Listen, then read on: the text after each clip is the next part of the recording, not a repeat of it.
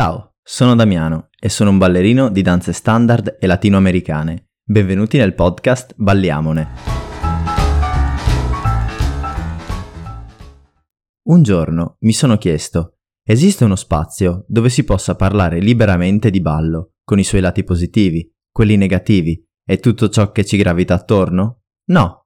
Allora parliamone, o meglio, balliamone.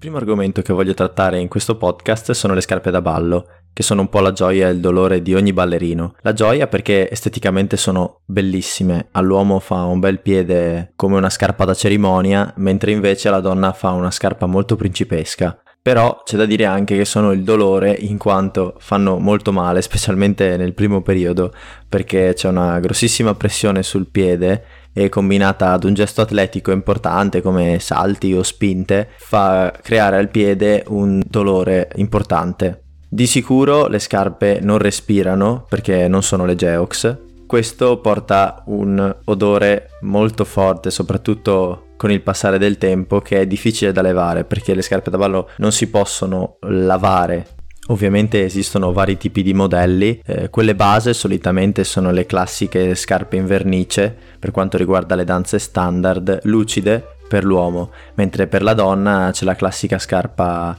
color carne, rosa o bianca in raso. Entrambe portano della sofferenza ai piedi dei ballerini, però ne vale spesso la pena perché seppur le donne abbiano un tacco alto e l'uomo abbia un tacco invece più basso, entrambi fanno sì che il contesto e comunque la figura della coppia esteticamente risulti molto bella. Per esempio, una volta mi ricordo ad una gara, ad una competizione, c'era questa coppia che era molto carina da vedere. L'unico problema era che la donna avesse delle scarpe eh, basse, quindi da insegnamento con il tacco largo e questo pregiudicava un po' il look. Se pensiamo che comunque le scarpe da ballo sono importantissime per il look della coppia. Infatti io prediligo le scarpe in vernice soprattutto per la competizione perché le scarpe in velluto sono molto belle e comode di più rispetto secondo me a quelle in vernice, però si rovinano molto più facilmente. Le scarpe in raso delle donne possiamo paragonarle ad esempio con le scarpe in pelle, questi due tipi di modelli. Le scarpe in pelle sono più comode, più morbide, però esteticamente non fanno lo stesso effetto, mentre quelle in raso più facilmente si sporcano, spesso a causa anche dei ballerini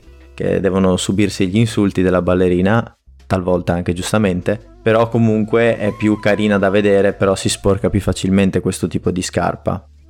Essendo le scarpe parte fondamentale, secondo me, del look di una coppia, è importante curarle, quindi mantenerle pulite, cercare di utilizzare anche magari dei deodoranti, esistono dei deodoranti per le scarpe e ve lo assicuro che funzionano almeno per il momento in cui si devono usare, poi è normale che il piede suda all'interno e quindi fuoriesce un cattivo odore. Vanno curate soprattutto anche le suole, perché il piede è un, una parte importantissima del ballo, perché da lì si spinge, da lì si creano tutte le figure, quindi è importantissimo curare anche le suole suole. Le suole solitamente si utilizza il grattino. Anch'io personalmente dico la verità, non lo eh, utilizzo tutte le volte che vado a usare le scarpe, però eh, cerco di usarlo il più possibile perché la, la suola di suo intrappola la polvere, magari i detriti della pista come gli strassi, i brillantini, le piume, soprattutto quando magari si balla eh, competizioni eh, nazionali o comunque gare importanti dove la pista è tanto usata e quindi si sporca molto.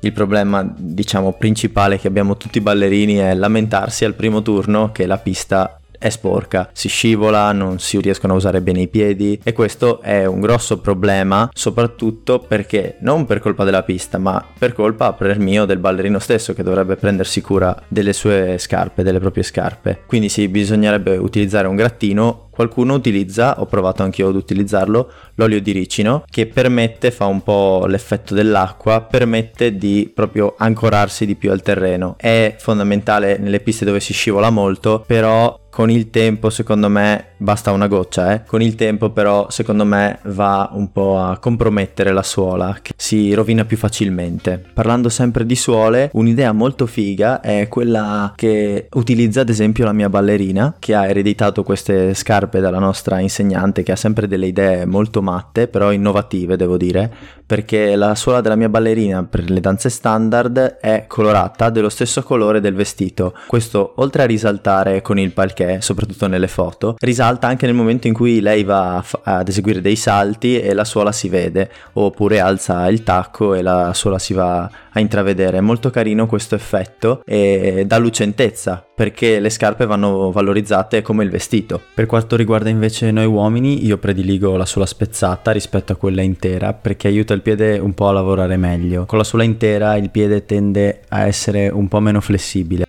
Ultimo argomento, ma di sicuro non per importanza, è quello dei salvatacchi. I salvatacchi, per quanto riguarda le ballerine, sono fondamentali sia per un eh, fattore di sicurezza, sia per quanto riguarda l'integrità della pista sulla quale si va a ballare. Non parlo magari delle piste da ballo, quelle delle gare o dei palazzetti, proprio perché i palazzetti non sono vere e proprie piste da ballo, ma magari per quanto riguarda il palquet o comunque il pavimento della vostra scuola ed è importante che questo non si rovini facilmente. Il salvatacco aiuta proprio questo, oltre che a stabilizzare un po' la coppia, perché il tacco in sé per sé si rovinerebbe molto più facilmente. Quindi, concludendo, possiamo dire che le scarpe dei ballerini sono parte fondamentale e forse una anche delle parti più belle che si va a vedere in una coppia. Però questo pregiudica una sofferenza per chi ci balla ed è normalissimo.